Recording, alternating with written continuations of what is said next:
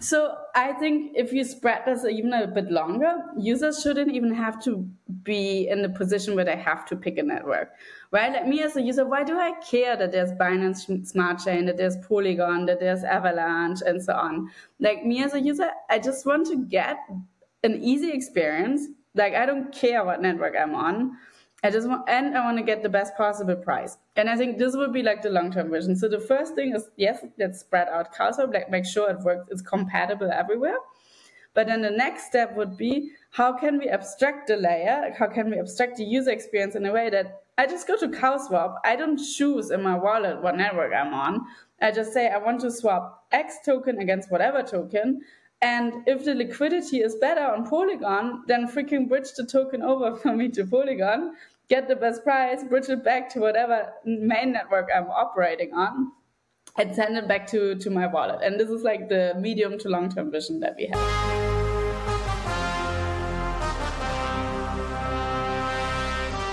Welcome to Steady Lads. In this episode, I interview Anna, CEO of CowSwap. CowSwap is a DEX aggregator that has been building some unique innovations in the DEX space that, as of late, everyone from Uniswap to 1inch has been forced to take notice of. If you've ever used CowSwap, you'll find it's a dramatically better swapping experience than really anything else out there. I've literally made swaps where I've saved over a thousand dollars because of CowSwap. And on the surface, that's what CowSwap is. It's a, the cheapest transaction possible across all dexes with an incredible user experience. But under the surface, there's some really insane things happening that make this all possible. And looking into the future, it opens up some pretty incredible new possibilities in the crypto space. So even if you don't care about dexes at all, there's some serious alpha in this episode on how the space is changing and what to expect next. Well, I guess to start out, can you briefly just introduce yourself? Sure. Um, so, yeah, I'm Anna and uh, originally German, currently living in Portugal, and have been working in the Ethereum blockchain space since 2017. Initially, I joined Gnosis, um, and since a couple of years, I'm now co founder of CowSwap. Can you briefly explain what CowSwap is and kind of like the, the different products you guys have built. Cool. Yeah. So CowSwap is part of CowDAO. And actually now we are engaging into somewhat quite different products, but still I think the main focus is on CowSwap. And it is a decentralized exchange. Um, so currently only deployed and available on Ethereum mainnet and Gnosis chain, but hopefully soon also on more networks available.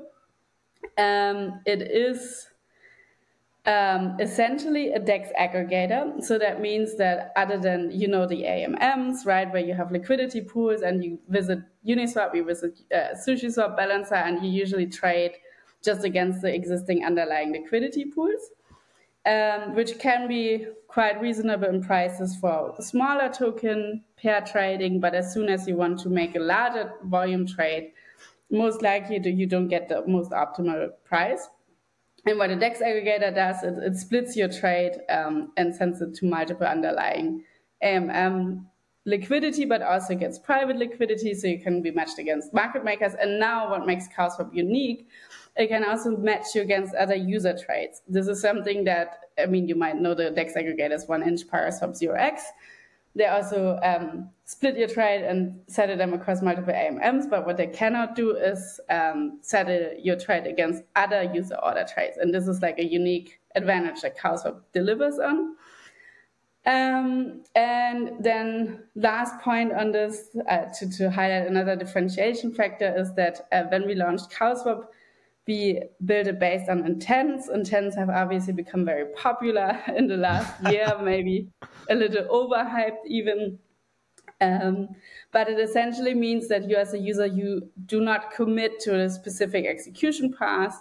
You only commit to the outcome you would like to obtain. So let's say I want to swap token A for token B, and my limit price is X, whatever I'm willing to pay.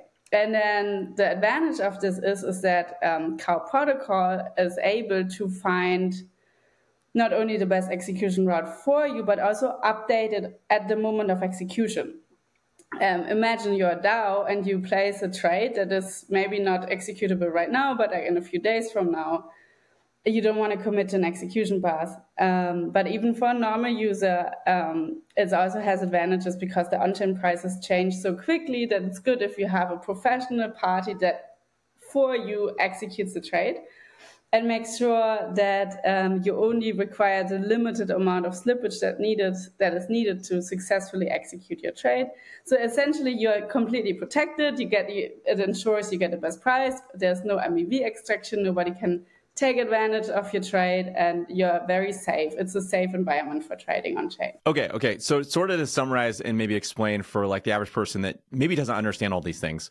You have something like Uniswap, which is a DEX where you can you can trade, you know, different um different tokens, you know, uh on chain. Well, something like Uniswap has its own liquidity pools. It's like it's very uh, it's very focused in that like you're only going to get the best prices that you could possibly get on Uniswap. Something like CowSwap is different. It's similar to something like 1inch. You, mentioned Paraswap.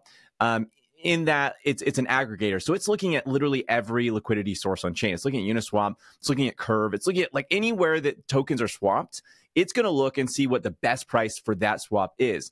But CowSwap even kind of differentiates itself further at a couple different ways. One, you can have uh, you mentioned user to user trades, so uh, coincidence of wants, uh, which is where you get the name Cow Swap um, where you know if if one user A is like I'm selling a, a hundred ETH and you're looking to buy a hundred ETH, well you're going to match those trades and it's you're going to get a lot cheaper execution price. But on top of that, you have you mentioned intents, which intents are like this idea of like you're not like when you click a button on Uniswap, if I'm understanding this right, when you click a button on Uniswap, you essentially are like you're signing up for like whatever the prices are at that moment. That's what you get. You ain't getting none nothing better. But when you click when you have an intent, um, the more the the swap is like looking around for the best prices uh, over time. Like it, you have now like a time spectrum where it's looking for it. That depends. The time spectrum depends. It's user defined um, so usually we also try to do fast execution and um, it would check what is the best price at execution moment. The difference is when you when you swap on Uniswap, um, I think the default slippage tolerance might be one percent, maybe it's zero point five, not sure. But whatever the default is, is what your order is being put on chain, and your order will be put in the public mempool. And now let's say you have a million dollar trade, and you allow for one percent slippage tolerance. That is a quite hefty um, yeah. bucket of money that somebody would like to snipe away from you. So if this order, when you trade this on Uniswap, it becomes immediately available in the public mempool. And now what can happen is that somebody takes advantage of it, says, ah, the next block is going to be produced in 10 seconds from now. Let me pay uh, a little bit of more gas cost to ensure my trade is executed before this user's trade and let me take advantage by changing the price point on the Uniswap pool so that Anna or whoever trades is is at a one with a one percent slippage tolerance is going to be executed at the worst possible price. So then I end up having to pay the one percent, and again, like on a one million dollar trade, it's crazy, you know. Like it's, it's ridiculous how much money people lose, and it's normal that people lose a couple of ETH for on, on a single transaction. Um, so basically, I change the price point, Anna gets executed at the worst price, and afterwards, I take advantage of it and trade again against the AMM and make a profit. That's like a, one of the sophisticated ways of taking advantage of other people's slippage tolerance. So this is what happens when you commit to an execution. You just sign a Ethereum transaction.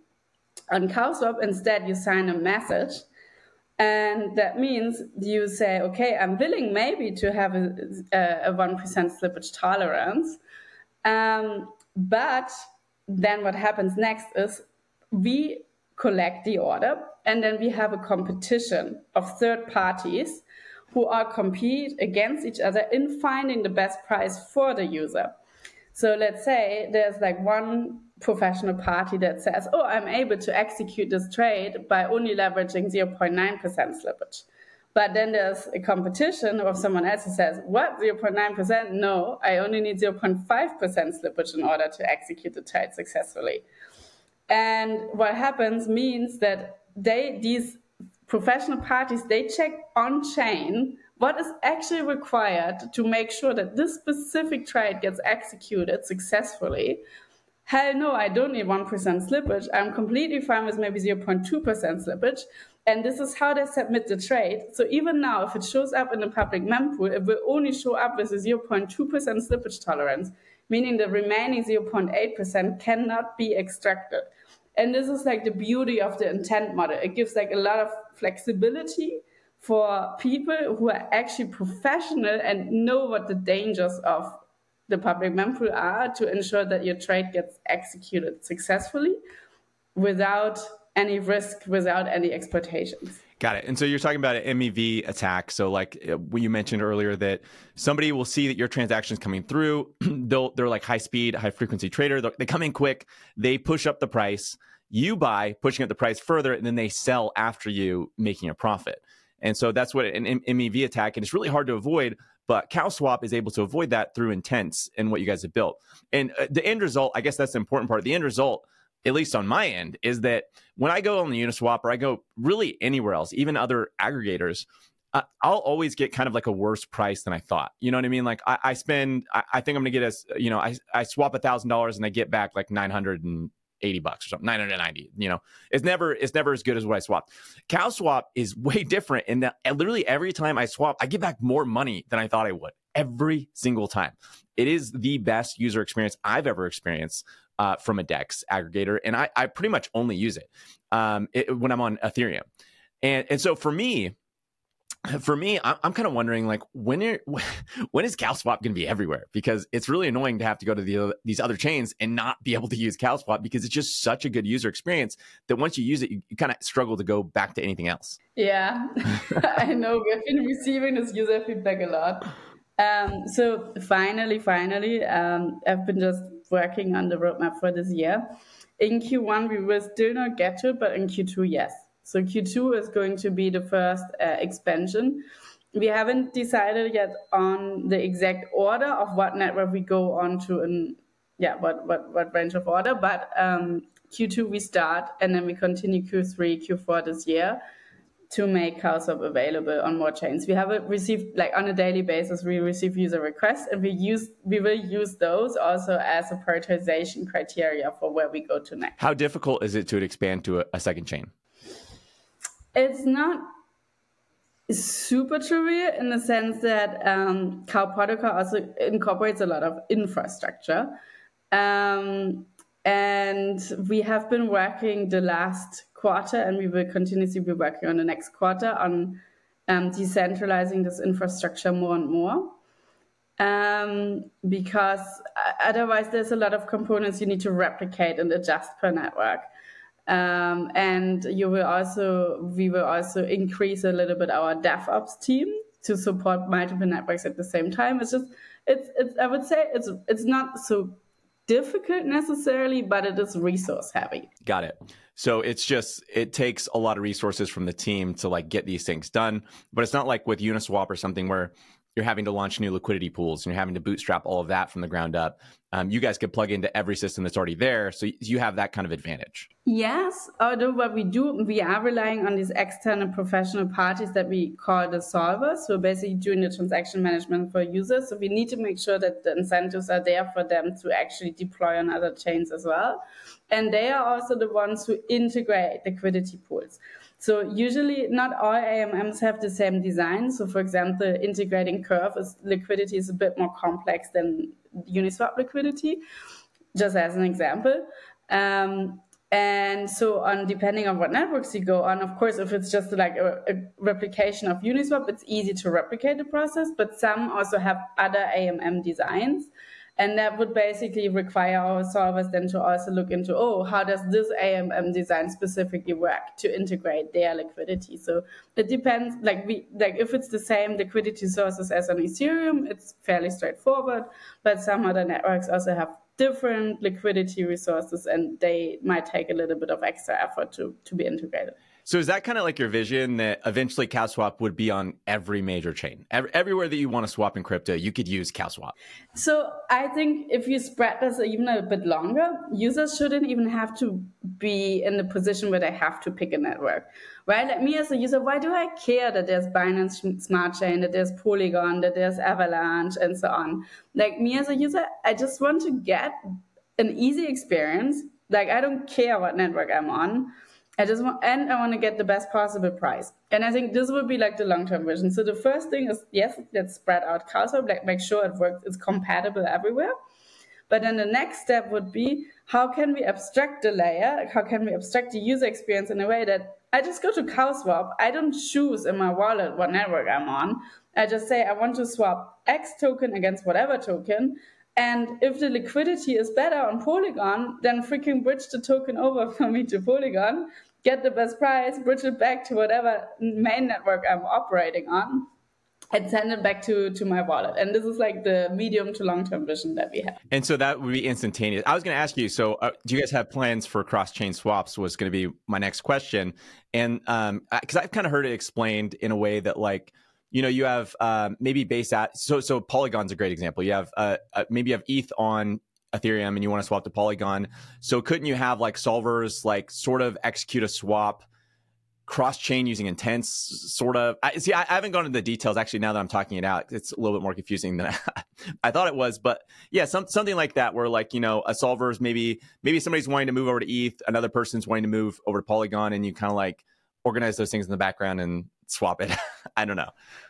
Yeah exactly. No this is exactly on a high level basis how it would work um, so, for example, it, it's not implemented yet, but what will work is that you, as a user, you go to CowSwap, you would still, in the next step, in the next phase, you would still have to pick destination chain, initial chain, and you can say, okay, I'm on Ethereum and I want the destination chain also to be Ethereum. That's an option too. Um, or you could say, um, I want to have uh, like I'm starting on Ethereum and I want my output to be on Polygon or wherever. Bo- both are possible. What would then happen under the hood is um, that at the beginning, as a user, probably you would have to say, yes, I'm okay with my funds to be bridged.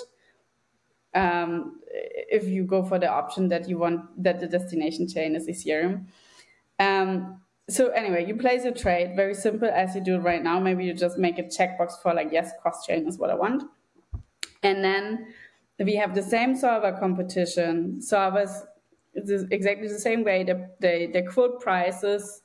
Um, whoever gives the best price to you is the one that wins the competition and then gets to execute the price.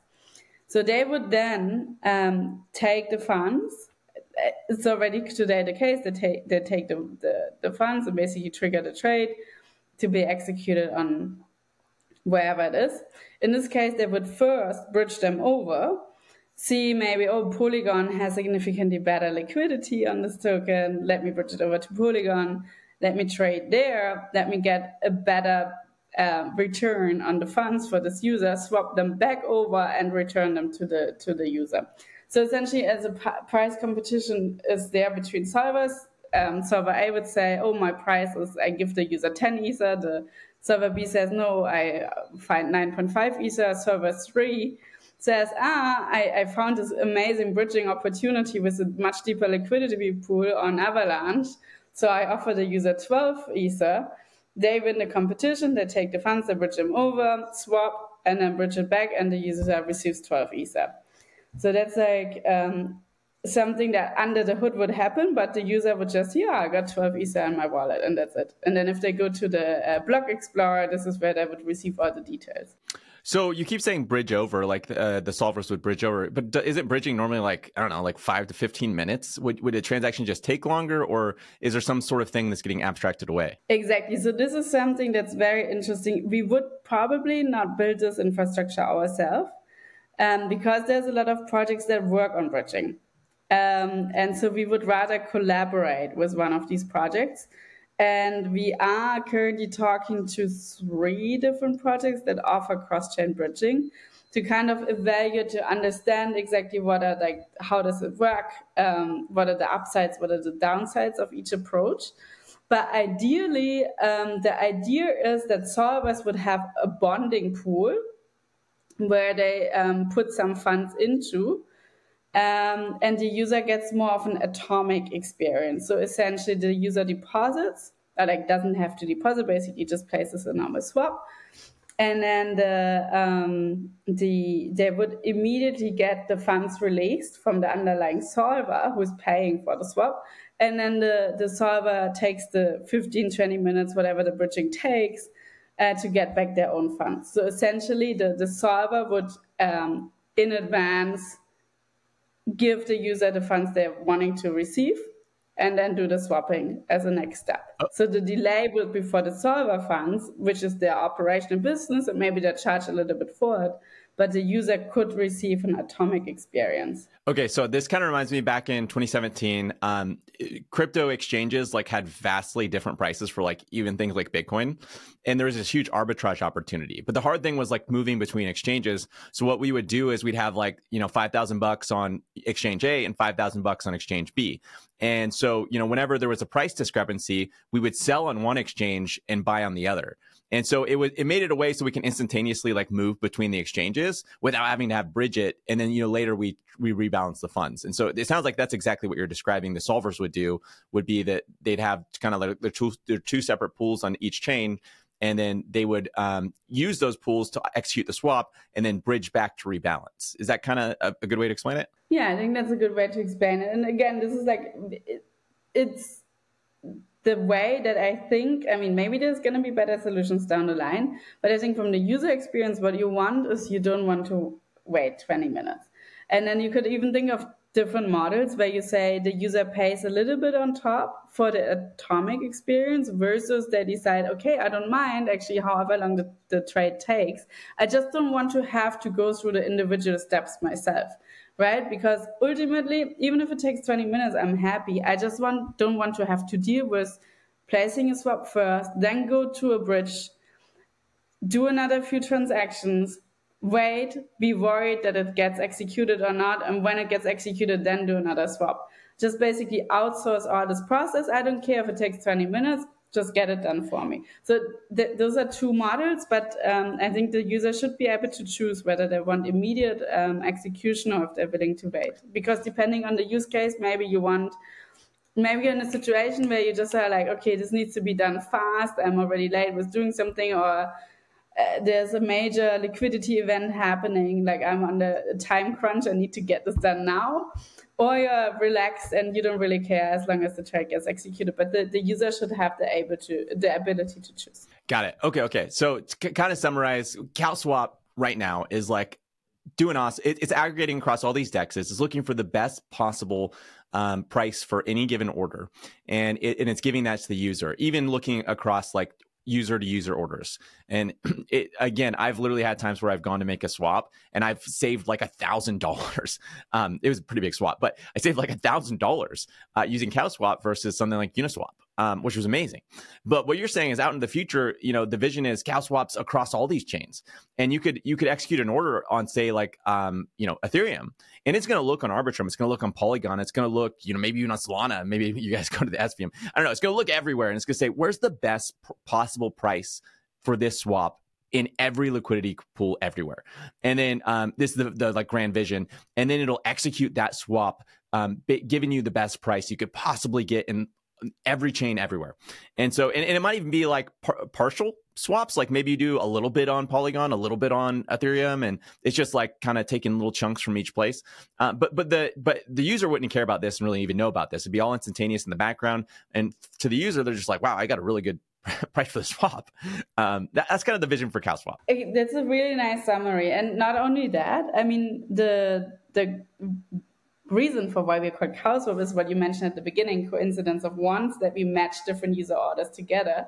So, of course, you can do this in a cross chain um, environment as well. So, let's say that me, as one user, want to exchange something on Avalanche and someone else on and want to bridge over to Polygon, and someone from Polygon wants to bridge over to Avalanche, you would be able to match those trades together as well um, or even if it's the same direction, even if two people want to like swap something that has a better price on Polygon, there can be batched together in a single transaction and additionally provide price benefits for the user by doing so.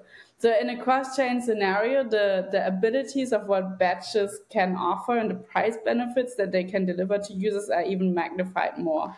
Yeah, and I imagine like coincidence of wants right now, there's like so few users on chain. Like comparatively to something like a centralized exchange or just like the total user uh, base that there could be, there's just not a lot right now. But as crypto continues to grow, that coincidence of wants will become like you know ever ever more useful right it's like it, it's becomes compoundingly more useful and effective the more users there are executing swaps on chain. And so over time i, I can imagine like that, that's a pretty big advantage you guys will get you guys will be able to have um, over the long run. Yeah exactly. It's, it's completely true. Like of course with like i mean the, the benefits we deliver and are already quite good. Not all like depends very much also on what token pairs you're trading on. Like for example if one token is really hyped at the moment because there has been an airdrop CowSwap is a great destination because there's a lot of traffic, so there's a lot of coincidence of wants. Um, a token that rarely ever gets traded can can still be good to trade on CowSwap because again there's such a strong competition on price finding that even if it's a rare token, you probably get a better execution on CowSwap than you would get somewhere else because we can tap into so many different liquidity pools and routes. But like the, the batch advantages themselves, they really come with when tokens are frequently traded. Um, and so yeah, that's true. So the more users we get, that it really has this positive network effect, which is the beauty of CowSwap. Like the more users know about CowSwap, the more they try it, the more the better prices users get in the end. So it's really something. The more you share it, the more the returns for yourself. And I just kind of want to highlight because I've used everything. I've used 1inch, I've used Paraswap, I, I've used every aggregator out there, every Uniswap, all that. And CowSwap is like, in my opinion, like leagues ahead as far as user experience, like overall price, everything. Like uh, for me, it's the when I can use it, it's the only thing I use. And so uh, I just want because I think some people out there probably listen to this and be like, "Isn't this the same thing as 1inch? Isn't the same thing as Uniswap?" No, like go use it. If you've never used CowSwap, just go use it once, and you'll see what I mean. You'll be like, "Wow, this is an incredible user experience." There's just something almost unquantifiable. It's just when you get that UX upgrade, you're like, "I don't ever want to go back to anything else.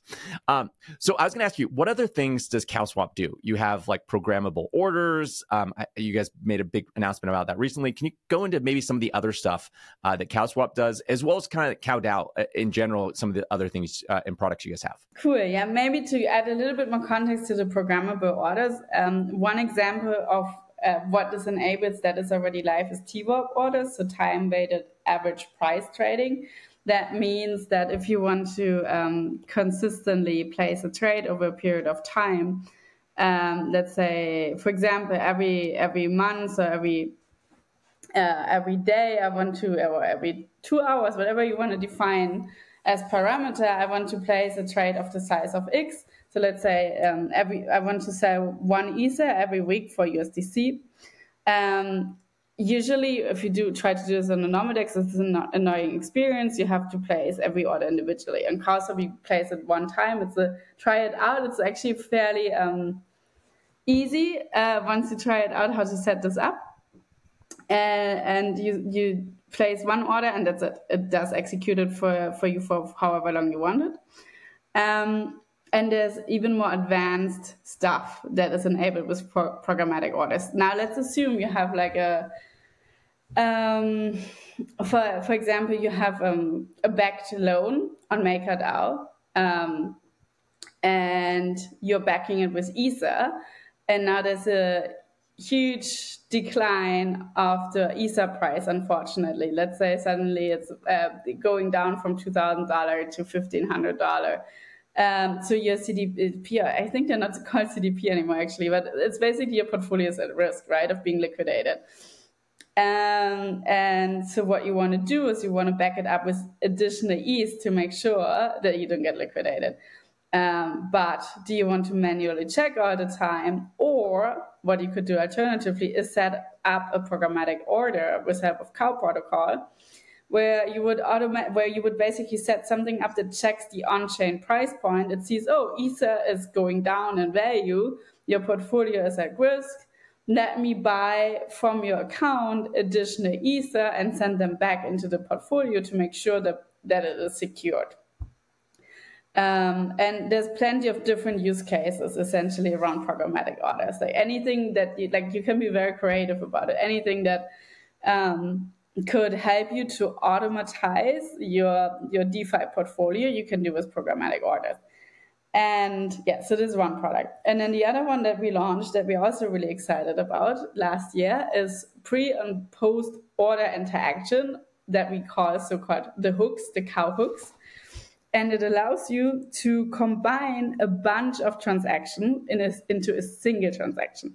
So let's say um, I want to go to Aave and I want to um, lend something. I want to take up a loan. Um, and then I want to swap this against another token. And then maybe after I want to bridge it over to another network, I can put this all into a single transaction. Um, and yeah, the, the, also there the, the possibilities are endless. You can basically add any sort of DeFi interaction, um, put a swap in the middle of it, and add any other uh, DeFi interaction after it, and make it a single swap. And again, it's following the intent-based model where you don't have to worry. You can just wait and relax uh, until it gets executed in the best possible way for you. What would be the benefits of of putting a bunch of transactions together like that? Like, um, why would somebody want to do that? I mean, the simplest implementation that we're using is gasless transactions, uh, gasless uh, approval. So basically, um, the, you you know how annoying that is the user experience of like ooh let me uh, approve a token first let me wait until the token is approved yeah. and then i go and do the swap you know it's just like it's it's you don't you don't want to have to wait in between you just want to be okay I, this is this is the token i want to trade approve swap in one go without individually having to do the the steps. So it's just everything batched together, so you're not having to. Yeah, okay. So it's like a, it's a, another UX UI upgrade.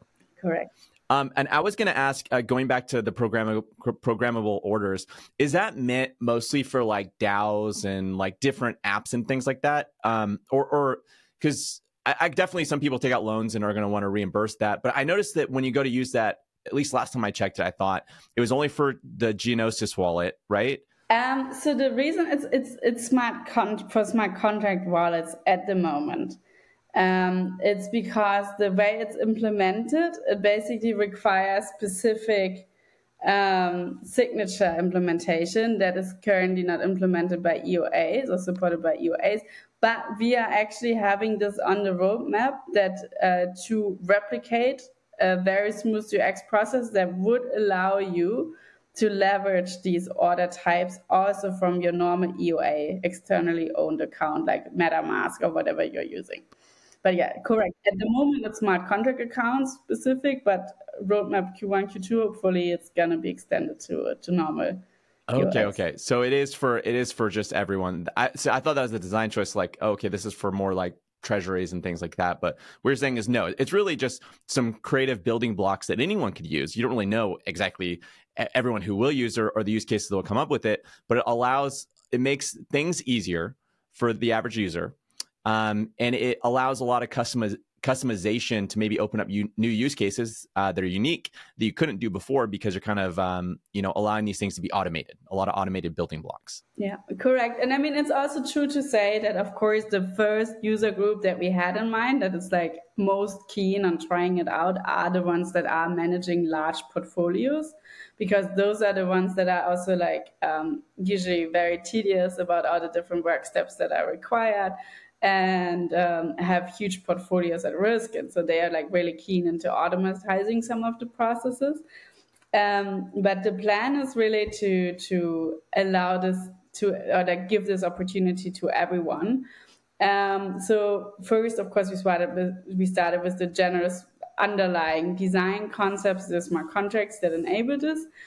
Um, and then we implemented a couple of use cases on top, like TWAP. But now we are also financing via our grants DAO any ecosystem developers to basically come up with their own implementation um, and open source it so everyone else can use it. Well, last I heard, you guys were doing, or there was a proposal in the DAO to do like some sort of fee mechanism to fund the DAO. I didn't look into it a ton, but did that end up going through, or, or how are you guys funded? How is the DAO funded right now? Um, so the DAO is funded by um, when we initially spun out of Gnosis in 2000. 21 in February. Um, there was a fundraising round, but it was um, partially private, partially public. Um, so there were VCs, angel investors, um, partner projects that are invested, um, and $10 million were collected. But additionally, um, there was basically everybody who was to some extent a member of the cow community, whether it was because they were CowSwap users, GNO holders, or like and and or de- develop products around CowSwap, they were all eligible to also participate in the round at the same evaluation, of course, as everyone else. And um, so they were given, everybody was given options to participate in the investment round. And through that, an additional $5 million were collected. And yeah, all those funds are in in the DAO and now are basically up to the cow token holders to to vote on what those funds are being used for. Got it. And the that proposal though for the fee mechanism or like is there any sort of revenue stream that comes from CowSwap that flows in or how sustainable is, is the DAO over the long run? Yeah. So that is actually something that is very a new change. And there's a proposal um, in the forum at the moment for the DAO to start experimenting with the fee model. And the idea is to only take fees where um, CowSwap is providing a better price than the competition. So, for example, um, when you place a limit order anywhere else, like one inch or wherever, you get the exact limit price, right? You say you say I want to sell my Ether at two thousand four hundred dollar, you get exactly two thousand four hundred dollars. On CowSwap, based on this intent-based model, um, you actually have the opportunity to get more money out of it. Maybe you get two thousand five hundred dollars for your Ether. So for sure you get $100 more than you would get anywhere else. And now the idea is to take potentially a cut from this extra value that's created for you. Because if, if that happens, then um, CowDAO would, again, like, of course, ultimately it also needs to be um, self sustainable and not rely on external funding. So the idea is to come up with a conservative fee model that is like not really impacting the, the user journey it still en- ensures that the user is getting better prices than elsewhere, but it also at the same time allows CowDAO to start having a revenue so the the DAO, the community voted and said, "Hey, we want to try this out." And the idea is like I, I mentioned, I've done a transaction where I saved a thousand dollars on that transaction, and you would say, "Okay, you, you, we saved you a thousand dollars out of that thousand we saved you, not on top of anything else, just out of the thousand we saved you. So if you went to Uniswap, you'd have paid that thousand to MEV and all, all over the place, right? And instead, we saved you a thousand, so we're going to take like you know." maybe out of that thousand, like 15 bucks or something, or maybe out of a hundred bucks, you're taking three or something. I don't know. You're taking a small chunk of the money you saved, not on top of anything else. Like there's still, they, I say you took uh, 10 bucks out of that thousand or hundred bucks even out of that thousand. I still saved $900. So I saved $900. CowDAO's funded. Uh, that's kind of the idea. Exactly. That's exactly right. That's cool. Okay. Um, w- w- what does the future hold for for CowDAO? Oh, well, actually, before we go to that, you mentioned so there's other products for CowDAO that you guys offer besides CowSwap. What are those? Yes. Um, so there is one more that we launched last year. It's called MEV Blocker. A little bit of a background around it is like really like the reasoning or our mission for um, for CowDAO is we want to protect users. There's a lot of risks in DeFi. Um, MEV is one of them, a major one that's costing users millions of dollars on a yearly basis. And um, we think that it's not feasible to expect that every user knows of those dangers and how to circumvent and how to navigate around it. And we also don't think it's sustainable. Like if if we want this ecosystem to grow, um, it's going to be very difficult if these um, money extraction keeps happening. And also ultimately, it's why are we in blockchain? Because we want to improve the existing financial ecosystem and we don't want to replicate a system or make it even worse. And so for us, it's really like our mission is put the user first, no matter what, always ensure they have a good UX, ensure that they're not losing money on the way and they're protected all around. And this is really what we have at the core for CowSwap. However, CowSwap is only a DEX, right? Like it, it gives you the protection, but it gives you the protection only for DEX transactions. And there's other transactions that are also at risk for MEV attacks. Um, Oracle updates, NFT tradings, other things. And so we wanted to have a more holistic solution as well that um, allows other users that are not doing a DEX trade to also protect themselves. And this is why we launched MEV Blocker, which is an RPC endpoint. So you as a user inside your wallet, you usually uh, the default is often in Infura, at least if you use MetaMask. There's a few others like Alchemy. Um, but you can change that. You can decide yourself where you want your transactions to be submitted to. And so MEV Blocker offers you to submit your the possibility to submit your transaction privately.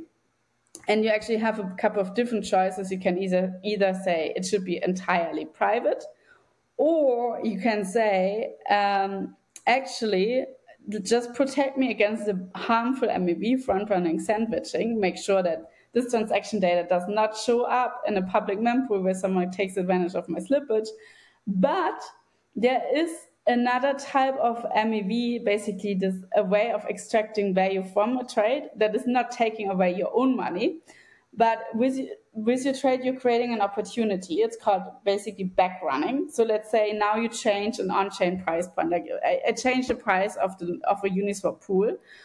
Um, but the SushiSwap pool still has a different price. And now it's a little bit what you mentioned before about in the past was like different exchange trading. They have different price points that gives a, like that gives you an opportunity to do an arbitrage trade and make a little bit of money from this.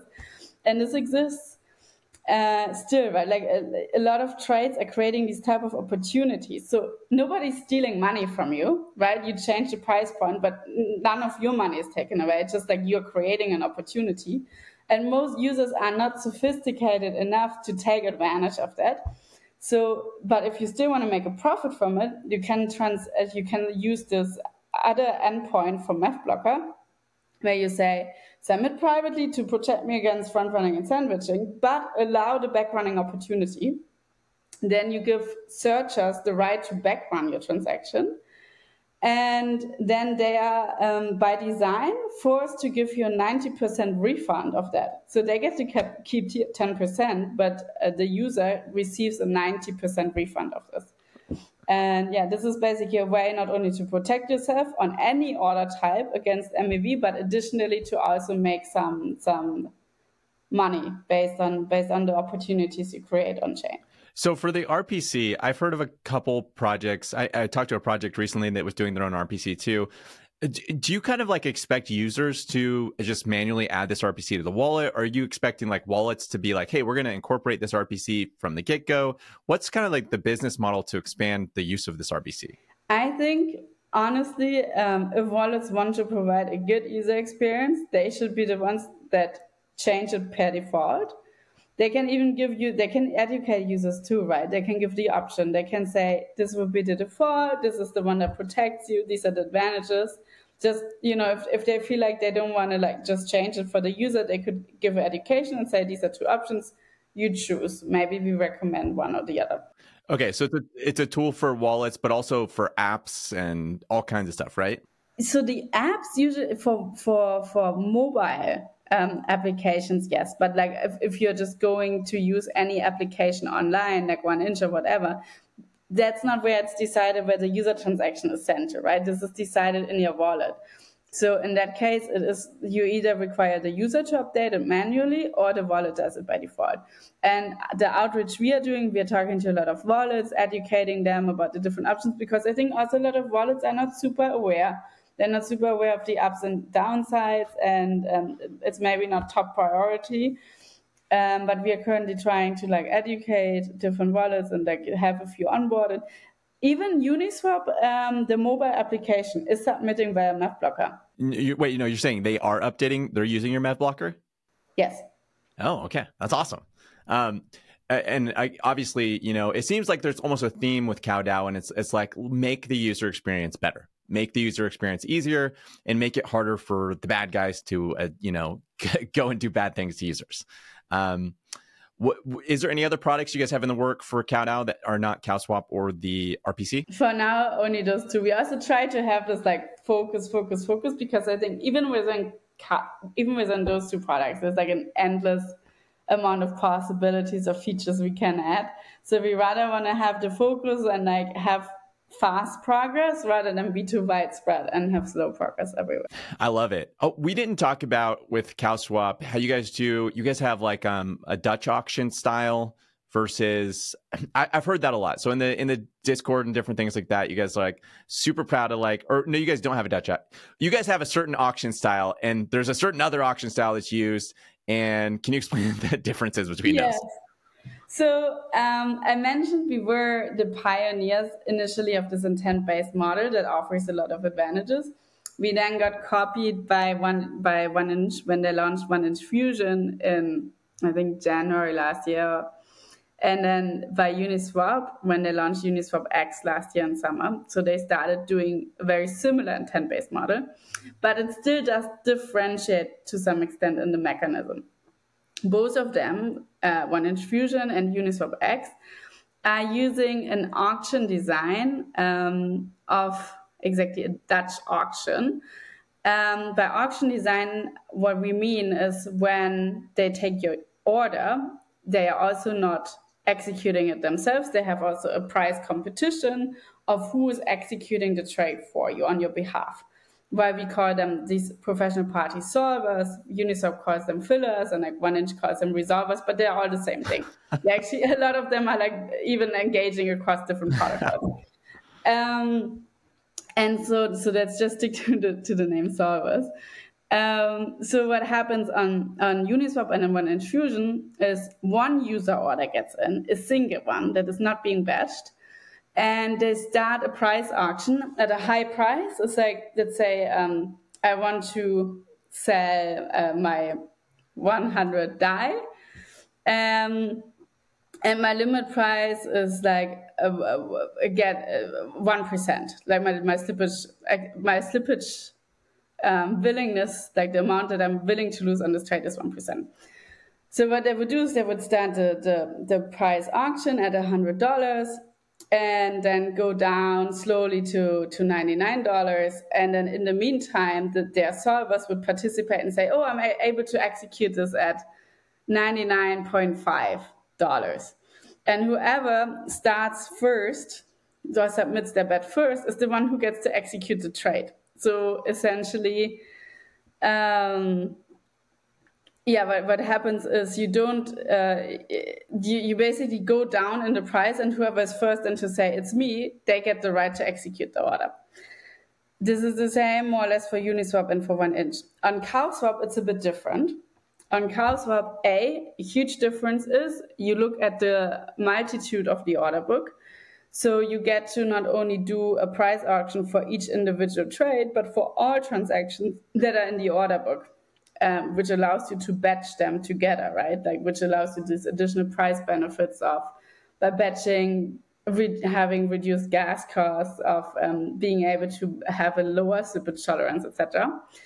And then how our auction works is um, you have essentially the solvers who um, look at the holistic order book and then submit a price vector. They say, ah, my price vector is X.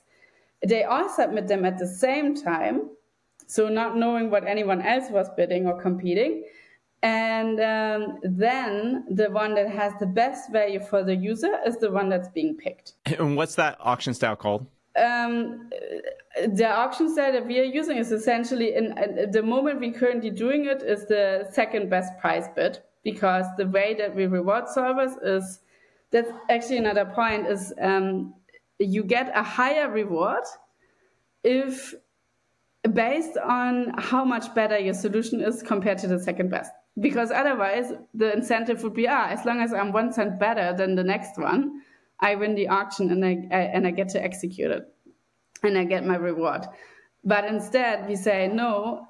One being one cent better just gives you one gives you one cent reward. So you need to be significantly better compared to the second best solution in order to get a significant reward. So it's a second second price bid auction. And, and what do you feel distinguishes that against the Dutch style auction that makes it better for the user? The, the huge advantage is you are able to bet the because if if in a Dutch auction they only do one individual trade, right? Because you start at exactly the highest price the user is willing to pay, and the price reduces over time.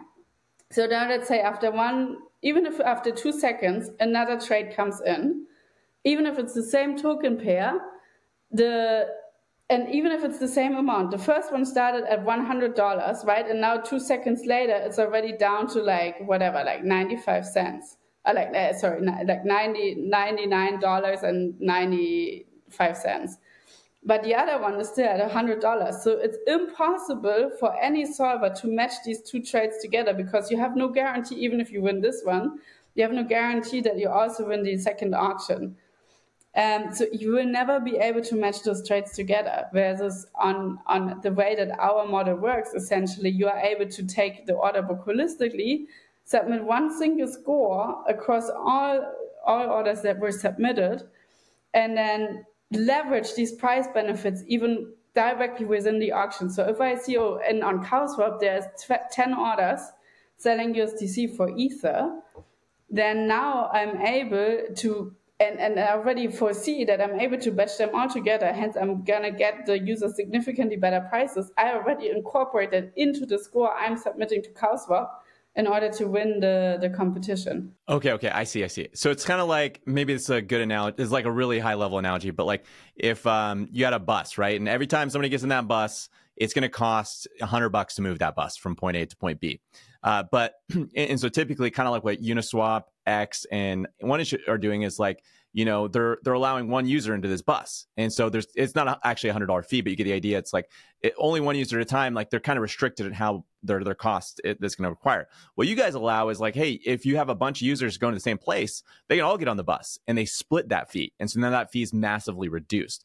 And so um, the more users you can jam onto that bus the cheaper it is going to be for them. And so your style of auction kind of allows these batches to happen where people kind of batch together, where their style of auction doesn't allow that same uh, principle.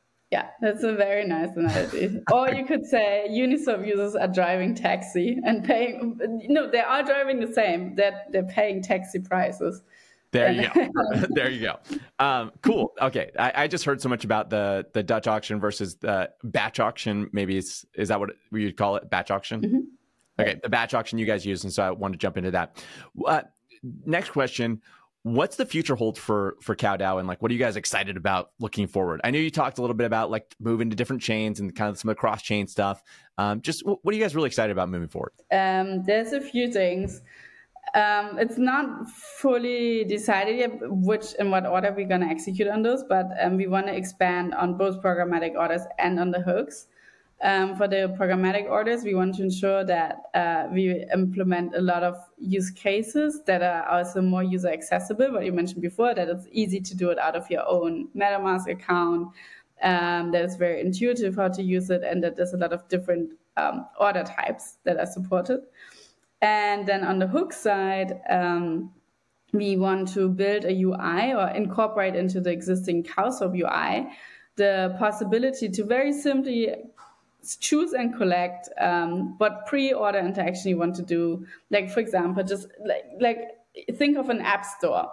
It's just you go to the CowSwap UI and see like, oh, I want to use actually landing whatever first. You just pick and choose it. Um, then you say, okay, I want to swap X for Z, and then as my post hook, I want to do whatever it is, like if I want a bridge or whatever it is. And it's like for right now, it sounds very complex and abstract, but if it's simply made visible in a UI where you just pick and choose and you pull things together and then you do one click, it should significantly improve the user experience and make it very easy to, to understand like what the different options are. Um, so that's another project we're working on. Um, the layer two is obviously a big one. Um, and then, yeah, there's a few other projects, but we haven't decided yet uh, which one we're going to pick next. But cross chain, for example, is something that's also under discussion. I am so excited to see the, you guys on other chains, and uh, obviously cross chain will be amazing. But again, every time I have to go use a different swap, I almost am annoyed. Actually, I just use my in wallet swap when I have to go to a different chain because I'm like, whatever, you know, it's it's it's easier, um, and it does kind of like aggregator. But when I go to Ethereum right now, it's like I don't use my in wallet one and Rabby. I go straight to CowSwap. I was gonna ask, and I kind of ask everyone this question, and it's really just for fun, um, because I'm always, I'm just always curious what people are excited about. Um, what tokens or projects besides Cow are you like interested in, or are you like excited about, or you're like, oh, this is pretty cool? Ooh, that's always so hard because you also don't want to like give advice on something. you're not giving any advice. It's just like, what are you excited about? It's not like, what do you think price will go up on? What's like catching your attention? You're like, oh, that's interesting. I like that. Yeah, there's a few things, but um, I would. Uh, I, I don't know. One just to mention it also because it's like a sister project is the the, the Gnosis Safe. I think in general has like a huge potential of what it can achieve, um, and they they rolled out not a token in that sense, right? But they have like a something that I think it will. Yeah, it, basically they, they they did the airdrop, but it's not it's not. Um, uh, transferable yet, it's not movable yet. And uh, I think that's something that is exciting to see what happens when that turns out to be the case. Um, but in general, they have an exciting roadmap. I don't know how much of it is public, but the safe is definitely something to keep an eye on. Okay, okay. I've used Safe Wallet uh, a couple times, just kind of playing around. That's I, I think the the smart contract wallets are always pretty interesting, kind of like all the stuff they can do. Uh, I still feel like every time I use it, I'm like, it's almost there. I'm almost excited about it, but I still kind of find myself using uh, for, for the time being. Um, but I know I know we're getting close. No, but Rabby uh, Rabby is a really good individual wallet. Definitely recommend that one. Yeah. Yeah. Oh my gosh. Versus MetaMask, it's like literally going ten years in the future. Like I get on Rabby and I'm like, why would anyone ever use MetaMask? I don't understand why more wallets so don't. much more innovative and so it's just moving much faster. Yeah, and it tells you all your stuff across everything and like. But the biggest thing for me is like it just annoys me that MetaMask never all these years and they still haven't made like a transaction human readable like oh by the way this transaction is going to drain your wallet. That's such an easy thing. In my mind like with their team and the amount of money that's poured in they should have had that years ago. They would have saved probably hundreds of millions of dollars. I don't know how much money they would have saved users by just that simple function but they're like no we're not going to do that. So yeah rabby uh, phantom does that too. It's just I, li- I like to see that that's kind of why I'm drawn towards uh, Cow CowSwap is because there's like this new batch of like builders that are like we're really concerned about UX uh, UI making things really good, and that's what I see out of out of CowSwap. And that's what I see out of you know wallets like Rabby, and I think you guys are are primed to kind of take over the space because you know you had the first batch, which they just got minimum viable products out that you could use, but they weren't easy to use. They're kind of confusing. and you guys are saying, hey, we're taking these confusing things, we're making them easy to use. Uh, so your grandma can, you know, execute a swap on, on chain. That's what we that's what we need to see. Um, At least that's where we're heading. Yeah. yeah That's where we're heading. Uh, another kind of fun question that I ask everyone is just your opinion as a builder in the space. Where do you see crypto going in 2024, 2025? Yeah, I mean, this is a short time frame, so I wouldn't see huge jumps there yet. I mean, account abstraction is one thing that seems to be ongoingly popular that will have an impact. Um, I think cross chain is definitely becoming more of an issue because more, more, more of a topic. More dexes are looking seriously into enabling this. Um, so I think by, by 2025, we will have significantly, or I hope so, significantly improved cross-chain experiences. Um, yeah, so generally, I think this it will be two years of continuously improved user experience. At least this is what I really hope. And I think if we see where we came from since 2017, we have already done a major progress. But I feel like um, the more we advance in time, the less time we need to accelerate the progress we're gonna make. So like the last five years, it took us a long time to make small progress items, and I think in the next two years, it's gonna be the, the progress speed is gonna be accelerated. I'm with you. I, I don't know if you've seen kind of what Polygon's doing with their interop layer but that gets me super excited. I'm like, oh, you get it. They, have like basically you're able to bridge between chains in like seconds, and you don't even notice. It's abstracted away from the user. So you're like, uh, once it comes out, and they're expecting it, I think in late 2024. So it's right where you're saying, you know, I could go use a, a standalone app um, you know, maybe like CowSwap, right? Maybe CowSwap's built on the interop layer in Polygon, and I'm like, boom, uh, you're swapping across thousands of different chains built on this interop layer, uh, but it's as if they're all the same chain. That that kind of stuff gets me really excited because I'm like, that's what we need uh, to to see more adoption. Uh, cool. Well, uh, as always, none of this was investment advice. Well, actually, before I get before I get to that, is there anything I didn't ask? Is there anything I didn't ask that I should have asked that you're like, hey, this is a pretty cool thing to talk about relating to CowDAO? No, I think you did an amazing job moderating. so nothing else to add. Thank you. Okay.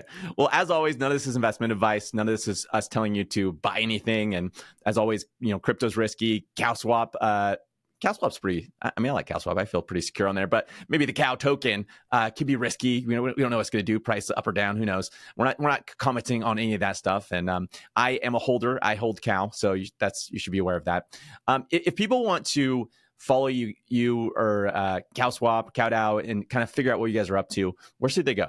I think our Twitter account is the best for this. So it's just at CowSwap. Okay.